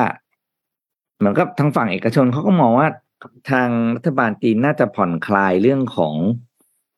ซีโร่โควิดใช่ไหมครับ ก็เลยเตรียมเพิ่ม flight รอ แต่พอนนอ่านในเรื่องของเมื่อกี้ก็ อืม ก็เลยดูว่าเอกชนจีนก็อาจจะ น่าจะลงยังไง เพราะการเพิ่ม flight การบินแล้วเนี่ยแล้วไม่มีผู้โดยสารเนี่ย มันก็จะลำบากไงครับอืมอืมหรือว่าเพิ่มเสร็จแล้วบินไม่ได้อะแล้วแล้วสุดท้ายมันก็จะแบบเหมือนตอนโควิดแรกๆไงที่ flight บินไม่มีใครบินอะใช่ไหมล่ะอืม อืมนั่นแหละก็ต้องรอดูว่าจะยังไง เพราะตอนนี้ฝั่งทางภาคสายการบินตอนนี้ China Southern นี่ใหญ่สุดอยู่แล้วนะครับ เพราะนั่นคือแสดงว่าเขาจะต้องมี ข้อมูลอะไรบางอย่างที่ได้รับมา แล้วจริงคือมันเป็นสายการบินของของของจีนด้วยนะ ไม่ใช่ของเอกชนของรัฐบาลมีหุ้นอยู่ด้วย ครับ อืม อืมเอกการกล่าวว่าจะเตรียมเฮเชียร์พนนอ่านเมื่อกี้ว่าอ้าวตกลงยังไม่ให้ยัง Zero COVID อยู่เหรออะไรเงี้ยอืมก็เลยงงว่าเอ๊ะตกลงจะเอาอยัางไง แต่มีความเป็นไปได้ครับ ว่าจะผ่อนคลายลงถึงแต่ว่าอาจจะมีมาตรการอื่นเช่นการกักตัวตอนขากลับเข้าไปอะไรอย่างนี้เราก็ต้องรอติดตามข่าวต่อไป แต่ว่า เริ่มมีความหวังครับคือถ้าเกิดที่ใดเริ่มมีการเพิ่ม flight บินแปลว่าที่นั่นมีความหวังว่าคนที่นั่นจะเดินทางได้มากขึ้น ครับ มีมีคนคอมเมนต์มานะคะ ว่าตอนนี้เข้าจีนกักตัว14วัน ถ้าตรวจเจอโควิดส่งกลับประเทศครับโอ้โหส่งกลับประเทศที่มาใช่ไหมใช่อืมเราไปได้ถ้าเราติดโควิด เราก็กลับทันที อืมเออถ้าไม่ติดก็คือเข้าได้เลยใช่ไหม14วันค่ะสิบสี่วันกักตัวอืมใช่ค่ะ แสดงว่าเขาต้องมีสถานที่ยากนะกักตัว เคร่งเหมือนกันนะยากมากยากมากเลยนะ กับเรื่องนโยบาย Zero COVID ของจีนอันเนี้ย มันค่อนข้างมันเหมือนแบบค่อนข้างตึงโดนกักทุกทางเลยอะ พอพอหัวมันคือ Zero COVID อะ จะออกนโยบายอันอื่น ๆ จะทำอะไรเนี่ยมันก็ขยับตัวค่อนข้างยาก อืม ค่อนข้างตึงครับเป็นงานที่ค่อนข้าง strict มากจริง ครับนพามาดูต่อครับ เมื่อกี้เราแอบ เปิดหัวขึ้นมานิดนึงแล้วเรื่องของเศรษฐกิจโลกนะครับ ว่าช่วงนี้มันเริ่มมีสัญญาณการชะลอตัวต่างๆนะครับพามาดูข้อมูลอันหนึงของ EIC ครับค่อนข้างน่าสนใจเลยมาอัปเดต ภาพรวมเศรษฐกิจโลกแล้วก็เศรษฐกิจไทยในช่วงเดือนตุลาคมกันนิดหนึ่งครับ คือต้องบอกว่าเศรษฐกิจโลกเนี่ยนะครับ อย่างที่ทุกคนทราบแล้วก็เห็นสัญญาณคือเริ่มมีสัญญาณการชะลอตัวลงชัดเจนมากนะครับทาง EIC เนี่ยเขามองว่าเศรษฐกิจโลกณปัจจุบันตอนนี้เนี่ยมีสัญญาณชะลอตัว ลงแบบชัดเจนขึ้นเร็วมากขึ้น และเงินเฟ้อโลกเองก็ชะลอลงช้านะครับ ซึ่งต้องบอกว่าคาดว่าอยู่สูงกว่าเป้าหมายของธนาคารกลางเนี่ยมาสักพักหนึ่งแล้ว แล้วก็น่าจะอยู่ต่อไปอีกสักพักหนึ่งเหมือนกันนะครับรวมถึงเป็นผลจากการที่ธนาคารกลางทั่วโลกเองก็เริ่มมีการดำเนินนโยบายทางการเงินที่เข้มข้นมากยิ่งขึ้นด้วยนะครับ มันก็ส่งผลทำให้ภาวะการเงินของทั่วโลกเนี่ยมันตึงตัวมากขึ้น นอกจากนี้ครับเศรษฐกิจสหรัฐเองเนี่ยก็ เริ่มแผ่วลงมากขึ้นนะครับ แล้วก็คาดว่าอย่างที่ทุกคนคิดเลยคือ จะเข้าสู่ภาวะถดถอยในช่วงครึ่งหลังของปีหน้าคือปี 2023 นะครับ จากนโยบายการเงินที่ตึงตัว แล้วก็ restrictive มากขึ้นนะครับเศรษฐกิจของยูโรโซนเอง ไม่ต้องรอถึง 2023 ปลายปีนี้เนี่ยในช่วงปลายปี 2022 เนี่ยก็น่าจะเข้าสู่เศรษฐกิจถดถอยภาวะถดถอยแล้วนะครับ จากวิกฤตทั้งนโยบายทางการเงินที่ตึงตัว และเรื่องของพลังงานด้วยนะครับ อีกหนึ่งเศรษฐกิจยักษ์ใหญ่ครับ คือที่จีน นะครับ จีนเองเนี่ยถ้าไม่ชะลอตัวในเรื่องของ Zero COVID มาหนักแน่ๆนะครับ แล้วก็ตอนนี้ภาคสังหาริมทรัพย์เองก็ยังอ่อนแออยู่มากเหมือนกันนะครับทาง EIC เขาก็เลยมองว่าถ้าหากว่านโยบายทางเอ่อทางการเงินโลกตึงตัวมากขึ้นอีกหนึ่งร้อยถึงสองร้อย basis point เนี่ยนะครับ ก็เศรษฐกิจโลกอาจจะชะลอตัวรุนแรงหรือเขาเข้าสู่ภาวะสดถอยได้ในปีหน้านะครับ ส่วน emerging market ครับ กลุ่มตลาดเกิดใหม่เนี่ยนะครับ ที่ถ้าหากว่ามีหนี้สูงภาครัฐเนี่ยก็เผชิญกับต้นทุนการกู้ยืมที่มันแพงมากยิ่งขึ้นนะครับก็ทำให้มีความเสี่ยงที่จะเกิดเรื่องของปัญหาทางการเงินต่างๆ financial distress นะครับแล้วก็มีข้อจำกัดทางการคลังในการสนับสนุนเศรษฐกิจในระยะข้างหน้า ทีนี้ตอนเนี้ยพอมาดูที่ไทย ที่ไทยเนี่ยนะครับต้องบอกว่าจะเห็นว่าภาคท่องเที่ยว ภาคการท่องเที่ยวนะครับ ภาคการบริโภคภาคเอกชนนะครับ ก็เป็นปัจจัยที่สนับสนุน ท่ามกลางสัญญาณเศรษฐกิจโลกที่ดูชะลอตัวดูมีความไม่ค่อยแน่นอนนะครับนักท่องเที่ยวชาวต่างชาติเนี่ยในไตรมาสที่สี่เนี่ยนะครับดูแล้วเพิ่มขึ้นนะครับ เพราะว่ามันก็เป็นฤดูท่องเที่ยวเนาะแล้วก็การบริโภคของภาคเอกชนก็ปรับดีขึ้นเกือบทุกหมวดเลยถ้าเราไปดูที่ตัวเลขนะครับระยะต่อมาเนี่ยต้องไปดูว่าปัจจัยหนุนจากการจ้างงาน โดยเฉพาะอย่างยิ่งคือพวกภาคบริการที่มีรายได้จากภาคการท่องเที่ยวมากขึ้น น่าจะปรับตัวได้ดีขึ้นนะครับ แต่แน่นอนครับว่ามันก็ยังมีแรงกดดันจากเรื่องของเงินเฟ้อที่ยังสูงอยู่ แล้วก็มีแนวโน้มในเรื่องของอัตราดอกเบี้ยที่กำลังอยู่ในขาขึ้นนะครับ แม้ว่าการส่งออกสินค้าเนี่ยจะขยายตัวต่อเนื่องจากฐานที่ต่ำมาก่อนหน้านี้ แต่ว่าก็เริ่มเห็นการหดตัวอย่างต่อเนื่องจากเดือนก่อนในเกือบทุกสินค้าที่สำคัญเช่นเดียวกันนะครับสำหรับสถานการณ์อีกอันหนึ่งที่ต้องจับตามองมากๆเลย คือเรื่องของอุทกภัยครับ คือ EIC เขาก็ประเมินว่าในกรณีฐานเนี่ยผลกระทบจะไม่ได้รุนแรงมากเท่ากับในปี 2011นะครับเบื้องต้นเนี่ยคาดว่าเกษตรกรเนี่ยจะได้รับผลกระทบเนี่ยประมาณ 1.9 ล้านไร่นะครับหรือคิดเป็นเงินเนี่ยก็จะมูลค่าความเสียหายในยอยู่ที่ประมาณ 12,000 ล้านบาทนะครับแต่อย่างไรก็ตามครับ ถ้าสถานการณ์น้ำท่วมมันรุนแรงมากขึ้น ขยายวงกว้างมากขึ้นเนี่ยก็ต้องติดตามเรื่องของผลกระทบที่จะมีต่อภาคอุตสาหกรรม ภาคการค้าและภาคการท่องเที่ยวเหมือนกัน นะครับส่วนในด้านเรื่องของเงินเฟ้อทั่วไปครับ EIC เขามองว่ามันผ่านจุดสูงสุดมาแล้วนะครับจากราคาหมวดพลังงานที่เริ่มปรับตัวชะลอตัวลงมาแล้ว แล้วก็เงินเฟ้อเองที่ขยายวงกว้างไปยังสินค้าหลากหลายประเภทมากขึ้นนะครับทำให้เงินเฟ้อพื้นฐานยังทรงตัวสูงกว่ากรอบเป้าหมาย แต่ในระยะถัดไปเนี่ย EIC เขาคาดว่าเงินเฟ้อน่าจะค่อยๆ ปรับตัวลดลงอย่างช้าๆนะครับก็จะเห็นการส่งผ่านต้นทุน ผู้ผลิตสู่ราคาของผู้บริโภคมากยิ่งขึ้นนะครับ เพราะฉะนั้น EIC เขาเลยคาดการว่าดอกเบี้ยนโยบายเนี่ยณสิ้นปีเนี่ยนะครับกรงงน่าจะค่อยๆมีการทยอยขึ้นมาสู่ระดับ2%ณสิ้นปี 2023 นะครับ ก็จะค่อยๆ ปรับขึ้นอย่างค่อยๆเป็นค่อยๆไปอย่างที่เราเห็นนี่แหละครับ ทีละ 25 basis point หรือว่า 0.25%เนี่ยนะครับ ในเดือนพฤศจิกายนก็จะไปสู่ระดับ 1.25%ณสิ้นปีนี้นะครับ ก็ แนวโน้มอะไรต่างๆเนี่ยเงินเฟอ้อก็ผ่านจุดสูงสุดไปแล้วนะครับ แม้ว่าจะไม่ได้ปรับตัวลดลงมาเร็วมากนะก็ยังค้างๆอยู่เหมือนกัน ค่อยๆ ลดลงมา แต่ว่าเศรษฐกิจไทยเองก็มีแนวโน้มที่จะฟื้นตัวอย่างต่อเนื่องมากยิ่งขึ้นนะครับ โดยในปี 2023 เนี่ยเขาคาดว่ากรงงน่าจะมีการปรับขึ้นดอกเบี้ยนโยบายอีก 3 ครั้งนะครับ เพื่อให้นโยบายทางการเงินต่างๆ กลับมาสู่ระดับที่เหมาะสมสำหรับการเติบโตของเศรษฐกิจไทยในระยะยาว นะครับ EIC เขาคาดการว่าเศรษฐกิจไทยจะกลับไปอยู่ในช่วง pre covid หรือก่อนเกิดโควิดได้เนี่ยในช่วงกลางปีหน้านะครับ แต่ว่าก็จะอยู่ต่ำกว่าศักยภาพไปอีกหนึ่งถึงสองปี จากแผลของเศรษฐกิจที่มันลึกแล้วก็มีหนี้ที่สูงขึ้นในช่วงที่ผ่านมาเนี่ยนะครับ ก็รอติดตามดูนะครับ ว่าสถานการณ์ของปีหน้าเนี่ยจะเป็นอย่างไรนะครับ อันนี้ก็ขอบคุณข้อมูลจาก SCBAC ครับ อืม ก็ต้องขอบคุณ SCB นะ เพราะว่ามีสแต็กดีๆ ให้ทุกวัน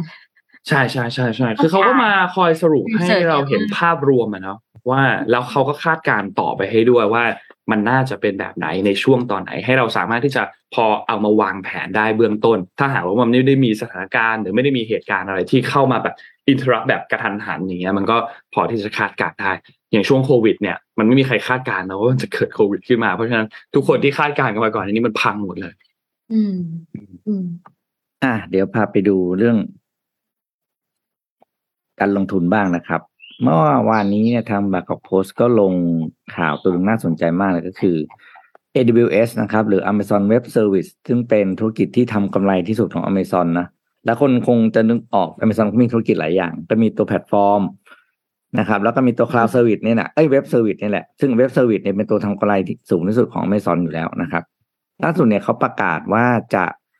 มาลงทุนในประเทศไทยเป็นมูลค่าห้าพันล้านเหรียญสหรัฐนะครับอ่าหรือหนึ่งแสนเก้าหมื่น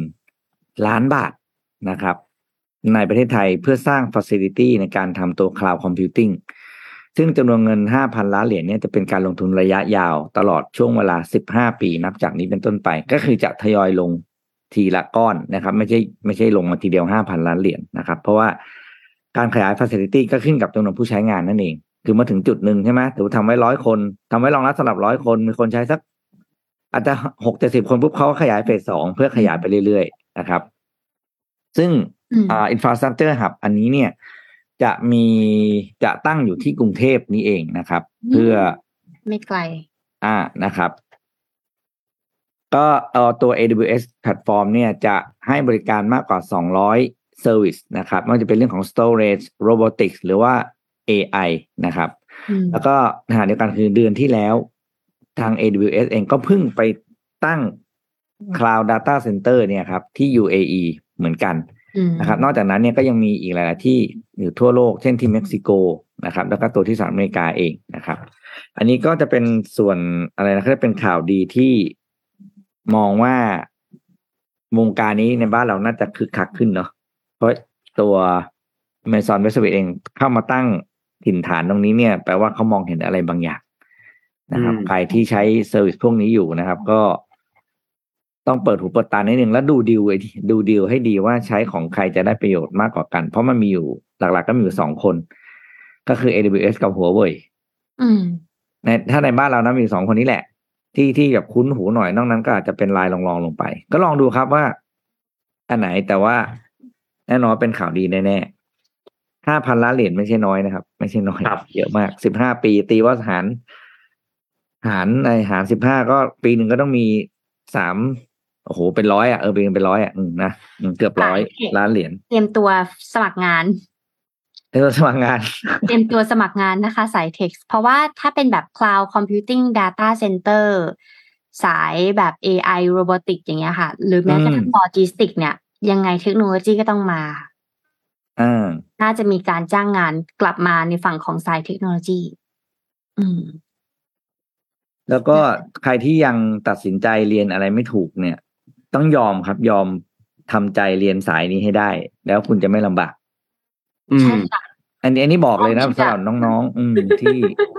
น้องๆที่อยากจะเรียนแล้วบอกว่าเรียนจบมาแล้วมีงานทำเลยเนี่ย อันเนี้ยเป็นสายหนึ่งที่ แม้เราจะยังไม่มีพื้นฐานนะครับ แต่เราก็ต้องยอมใช่ค่ะเพอันราะนี้มันจากมันค่ะพี่พี่ปิ๊กมันบอกมันค่อนข้างการันตีงานได้เลยอะอืมถูกค่ะ เหมือนแบบ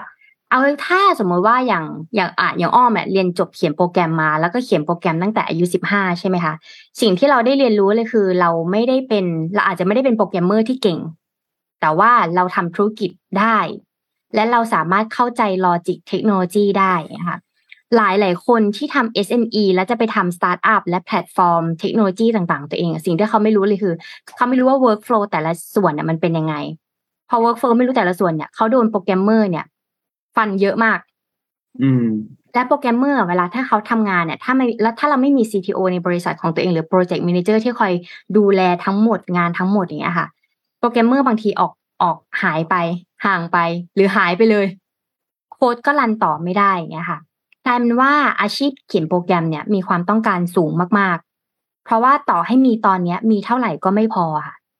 อืมคือยิ่งปั้นเท่าไหร่ก็ยังไม่พออยู่ดี เพราะว่าดีมานในตลาดอะ ที่อยากจะใช้อะค่อนข้างเยอะครับหลายเลยเด็กๆ ถ้านักศึกษาที่ยังไม่จบมหาลัยสมัยก่อน ถ้าถ้าเรียนวงเขียนโค้ดอะค่ะเขาก็จะรับเขียนเว็บใช่ไหมคะรับเขียนเว็บเนี่ย ขั้นต่ำก็สามหมื่นบาทแล้วอะรับจ้างเขียนเว็บนะ ยังไม่ต้องจบมหาลัยนะหนึ่งโปรเจกต์สามหมื่นบาทนะสมมติว่าปีหนึ่งเราเขียนได้ประมาณแบบร้อยตัวอย่างเงี้ยแล้วก็ได้เงินตั้งเท่าไหร่หรอ อืมแค่เขียนเว็บเฉยๆ จดโดเมนเนม เขียน HTML โปรแกรมภาษา HTML CSS ได้ แล้วก็ปลักอินได้อย่างเงี้ย หรือใช้ร่วมกับ WordPress ได้อย่างเงี้ย คือมันเรียนหนึ่งครั้งแต่มันสามารถหารายได้ได้ทันทีอย่างเงี้ยค่ะหรือบางคนถ้าไม่ได้เป็นฝั่งเขียนโปรแกรมเนี่ย อ่าน Data เก่งๆ plot graph ได้เนี่ย ก็สามารถเป็น Data Science ได้ สามารถคุยกับ Marketing วางแผน prediction ยอดขายในอนาคตได้อย่างเงี้ยค่ะ ดังนั้นเนี่ยก็เลยมองว่าการเรียนเขียนโปรแกรมอะไม่ได้เป็นแค่แบบเป็นโปรแกรมเมอร์จ๋าๆแต่พอเรามี logic แล้วเราจะใช้ tools พวกนี้ได้เก่งมากค่ะ เพราะนิสัยของโปรแกรมเมอร์หรือฝั่งของเทคโนโลยีเขาต้องหา tools ที่เหมาะที่สุดราคาดีที่สุดกับเขาครับแล้วเขาจะพร้อมที่จะลงไปเล่นแอปนี้ลองเล่นแอปนี้ลองเล่นแอปนี้ลองเล่นอย่างเงี้ยค่ะ แล้วเขาจะปรับตัวเร็วมากเออและเนี่ย AWS มาเนี่ยก็เป็นโอกาสที่ดีสำหรับน้องๆที่กำลังจบนะ หรือน้องๆที่จบไปแล้ว หรือฝั่งเขียนโปรแกรมหรือสาย tech หรือฝั่ง marketing อะไรอย่างเงี้ยค่ะ ลองไปเรียนรู้ cross cross วิชาเทคโนโลยีเนี่ยจะช่วยแต้มต่อของเราได้อีกเยอะเลย ครับเออนั่นแหละค่ะทุกคน อืมไหนๆก็มาข่าว tech แล้วเดี๋ยว warp มาฝั่งของอ้อมแล้วกันนะคะได้ครับ เมื่อบวานเราอะได้คุยว่า เอ้ยเราใช้ เขาเรียกว่าเราใช้เอ่อ VR แล้วเราใช้ประสาทสัมผัสจริง ๆ ในการเรียนวิชาการแพทย์ โดยเฉพาะการผ่าตัดทางด้านสมองใช่ไหมคะตอนนี้ค่ะ มีการ เปิดหลักสูตรการแล่นเรือใบเสมือนจริงนะคะ แห่งแรกของโลกแล้วนะคะ ซึ่ง Northeast นะคะ แล้วก็ Marineverse นะคะ ได้ Northeast Nort- Nordic Edge นะคะ ผู้ให้บริการฝึกอบรมแล่นเรือใบ ได้ประกาศร่วมมือกับ Marineverse นะคะ ผู้ให้บริการ solution การจำลองการเล่นเรือใบเสมือนจริงนะคะผ่าน VR นั่นเองเนาะในประเทศออสเตรเลียค่ะ ร่วมกันนะคะ โดยการนำเสนอ solution VR ในหลักสูตรการเดินเรือนะคะ ให้เข้ากับเทคนิคและโปรแกรมการฝึกแล่นเรือใบ ให้มีความถูกต้องนะคะ และให้ความบันเทิงในประสบการณ์ที่ได้รับแบบเต็มรูปแบบนะคะ โปรแกรมการฝึกอบรมนี้นะคะ ผู้ฝึกเนี่ยจะได้รับหน้าที่เป็นหางเสือของเรือยอชต์นะคะ ที่จะต้องเรียนรู้การจัดการเรือใบ การจัดการความเร็วและการนำทางนะคะ โดยที่ตัวเรือเนี่ยจะตอบสนองกับสภาพลม ซึ่งจะต้องใช้การตัดสินใจของผู้ฝึก ว่าจะหันไปทางไหนดีซ้ายหรือขวาดีนะคะ แล้วก็ทุกการกระทำของผู้ฝึกจะส่งผลกับพฤติกรรมของตัวเรือ โดยจะมีรูปแบบความซับซ้อนอื่น ๆ และในสถานการณ์หลากหลาย ไม่ว่าจะเป็นการเทียบท่าการเคลื่อนตัวภายในท่าจอดเรือการเล่นเรือตอนกลางคืนนะคะ แล้วก็สภาพอากาศที่เร็วร้ายนะคะ เป็นการ low play นะคะจำลองสถานการณ์ขึ้นมา ในประสบการณ์ VR นะคะ จะเข้าถึงทุกแง่มุมนะคะ ไม่ว่าจะเป็นการเรียนการสอนทั้งด้านทฤษฎี และทักษะภาคปฏิบัติของการเล่นเรือใบนะคะ ในสภาพแวดล้อมการฝึกที่ปลอดภัยของโลกเสมือนจริงค่ะ โดยทาง Naughty Edge นะคะ แล้วก็ Marineverse เนี่ยได้กล่าวถึงนวัตกรรม VR นะคะ ที่จะมาเปลี่ยนแปลงรูปแบบการสอนการเดินเรือ ที่จะช่วยให้เรื่องของประสิทธิภาพ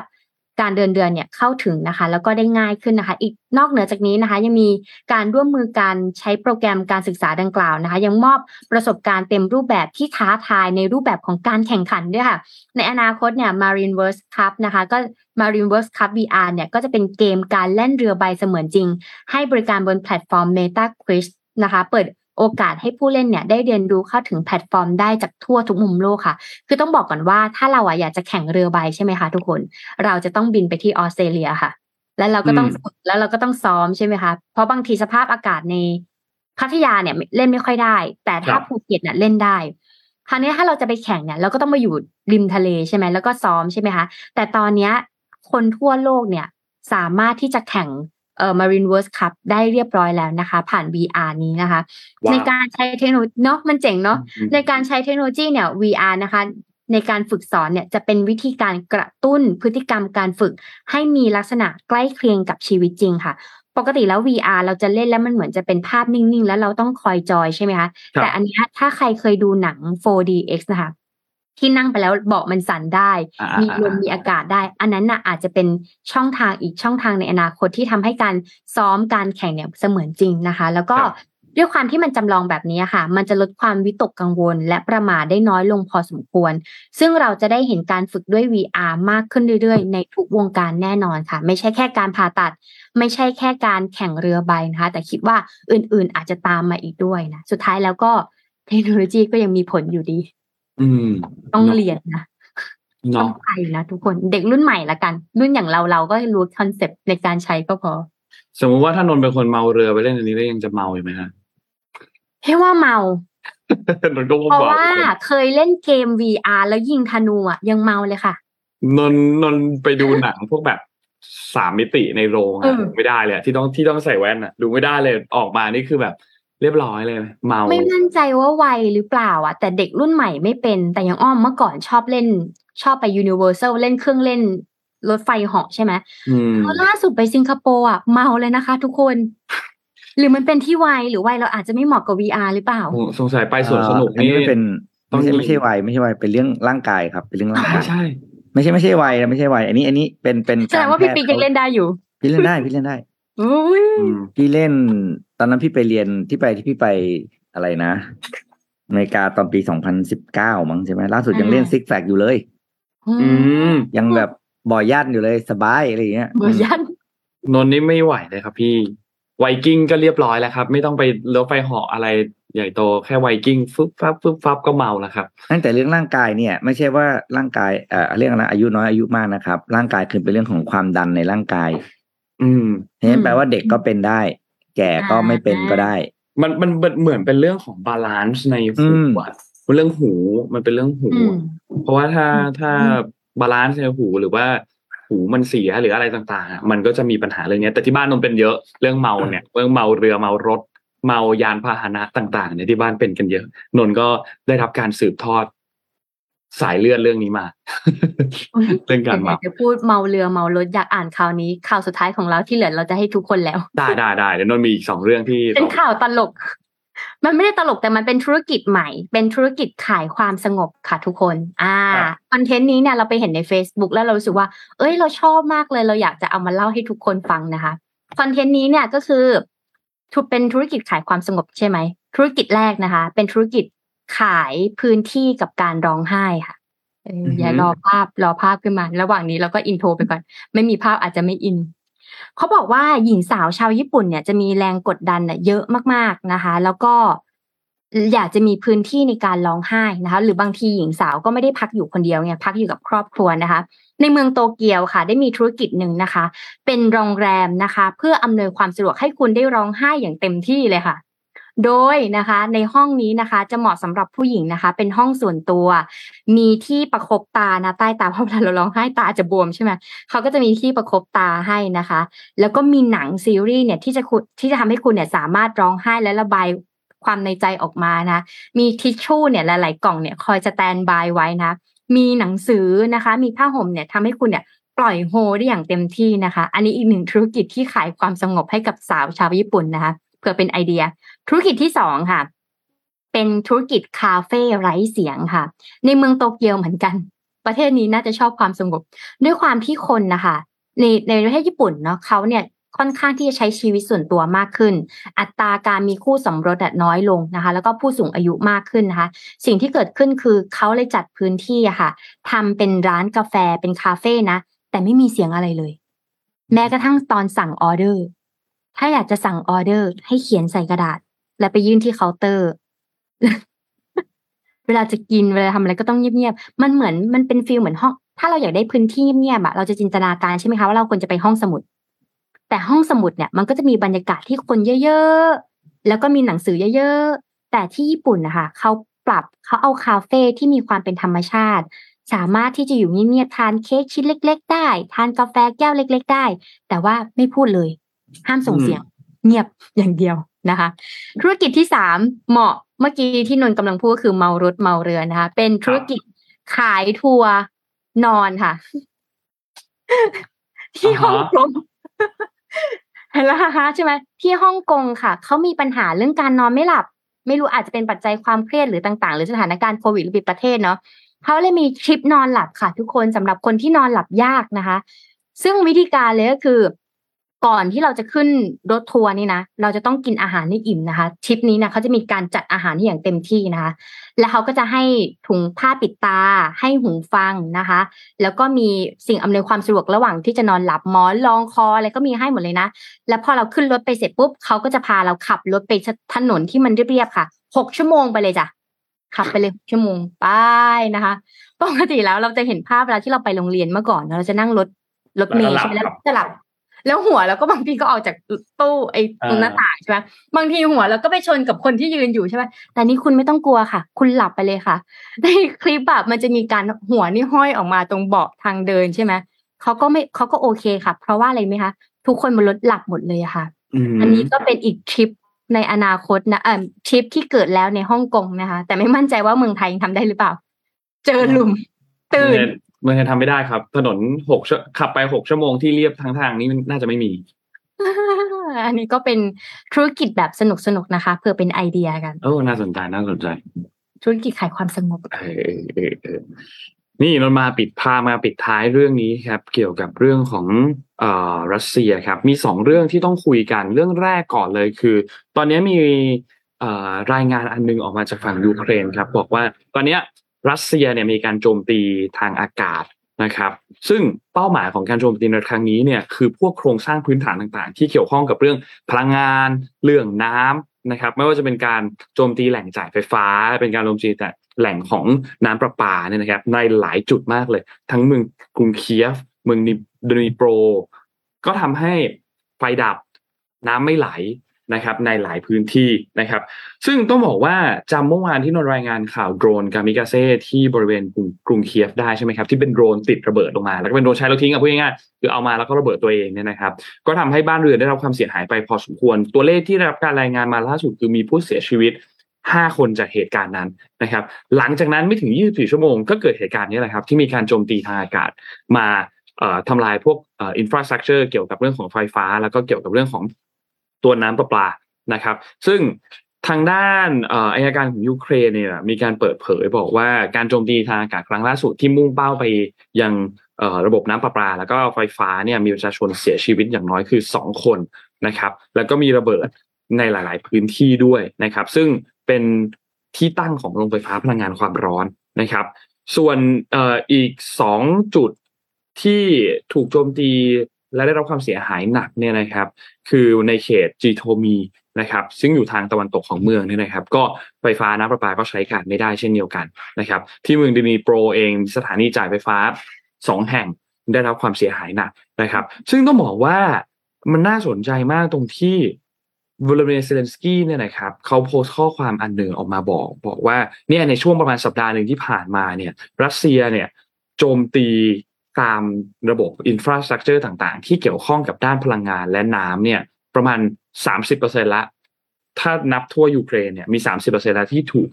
ถูกทำลายไปนะครับ แล้วก็ส่งผลทาให้เกิดไฟฟ้าดับในหลายพื้นที่มากนะครับ อันนี้ก็เป็นอันหนึ่งที่ต้องบอกว่าน่าเป็นห่วงมากเหมือนกัน เพราะว่าน้ำกับไฟเนี่ยมันเป็นสิ่งที่จำเป็นมากๆครับสำหรับสำหรับชีวิตสำหรับมนุษย์เนี่ยนะครับ เพราะฉะนั้นการที่ทำลายพื้นที่ทำลายโครงสร้างตรงนี้เนี่ยมันก็จะสร้างผลกระทบต่อคนในพื้นที่ตรงนั้น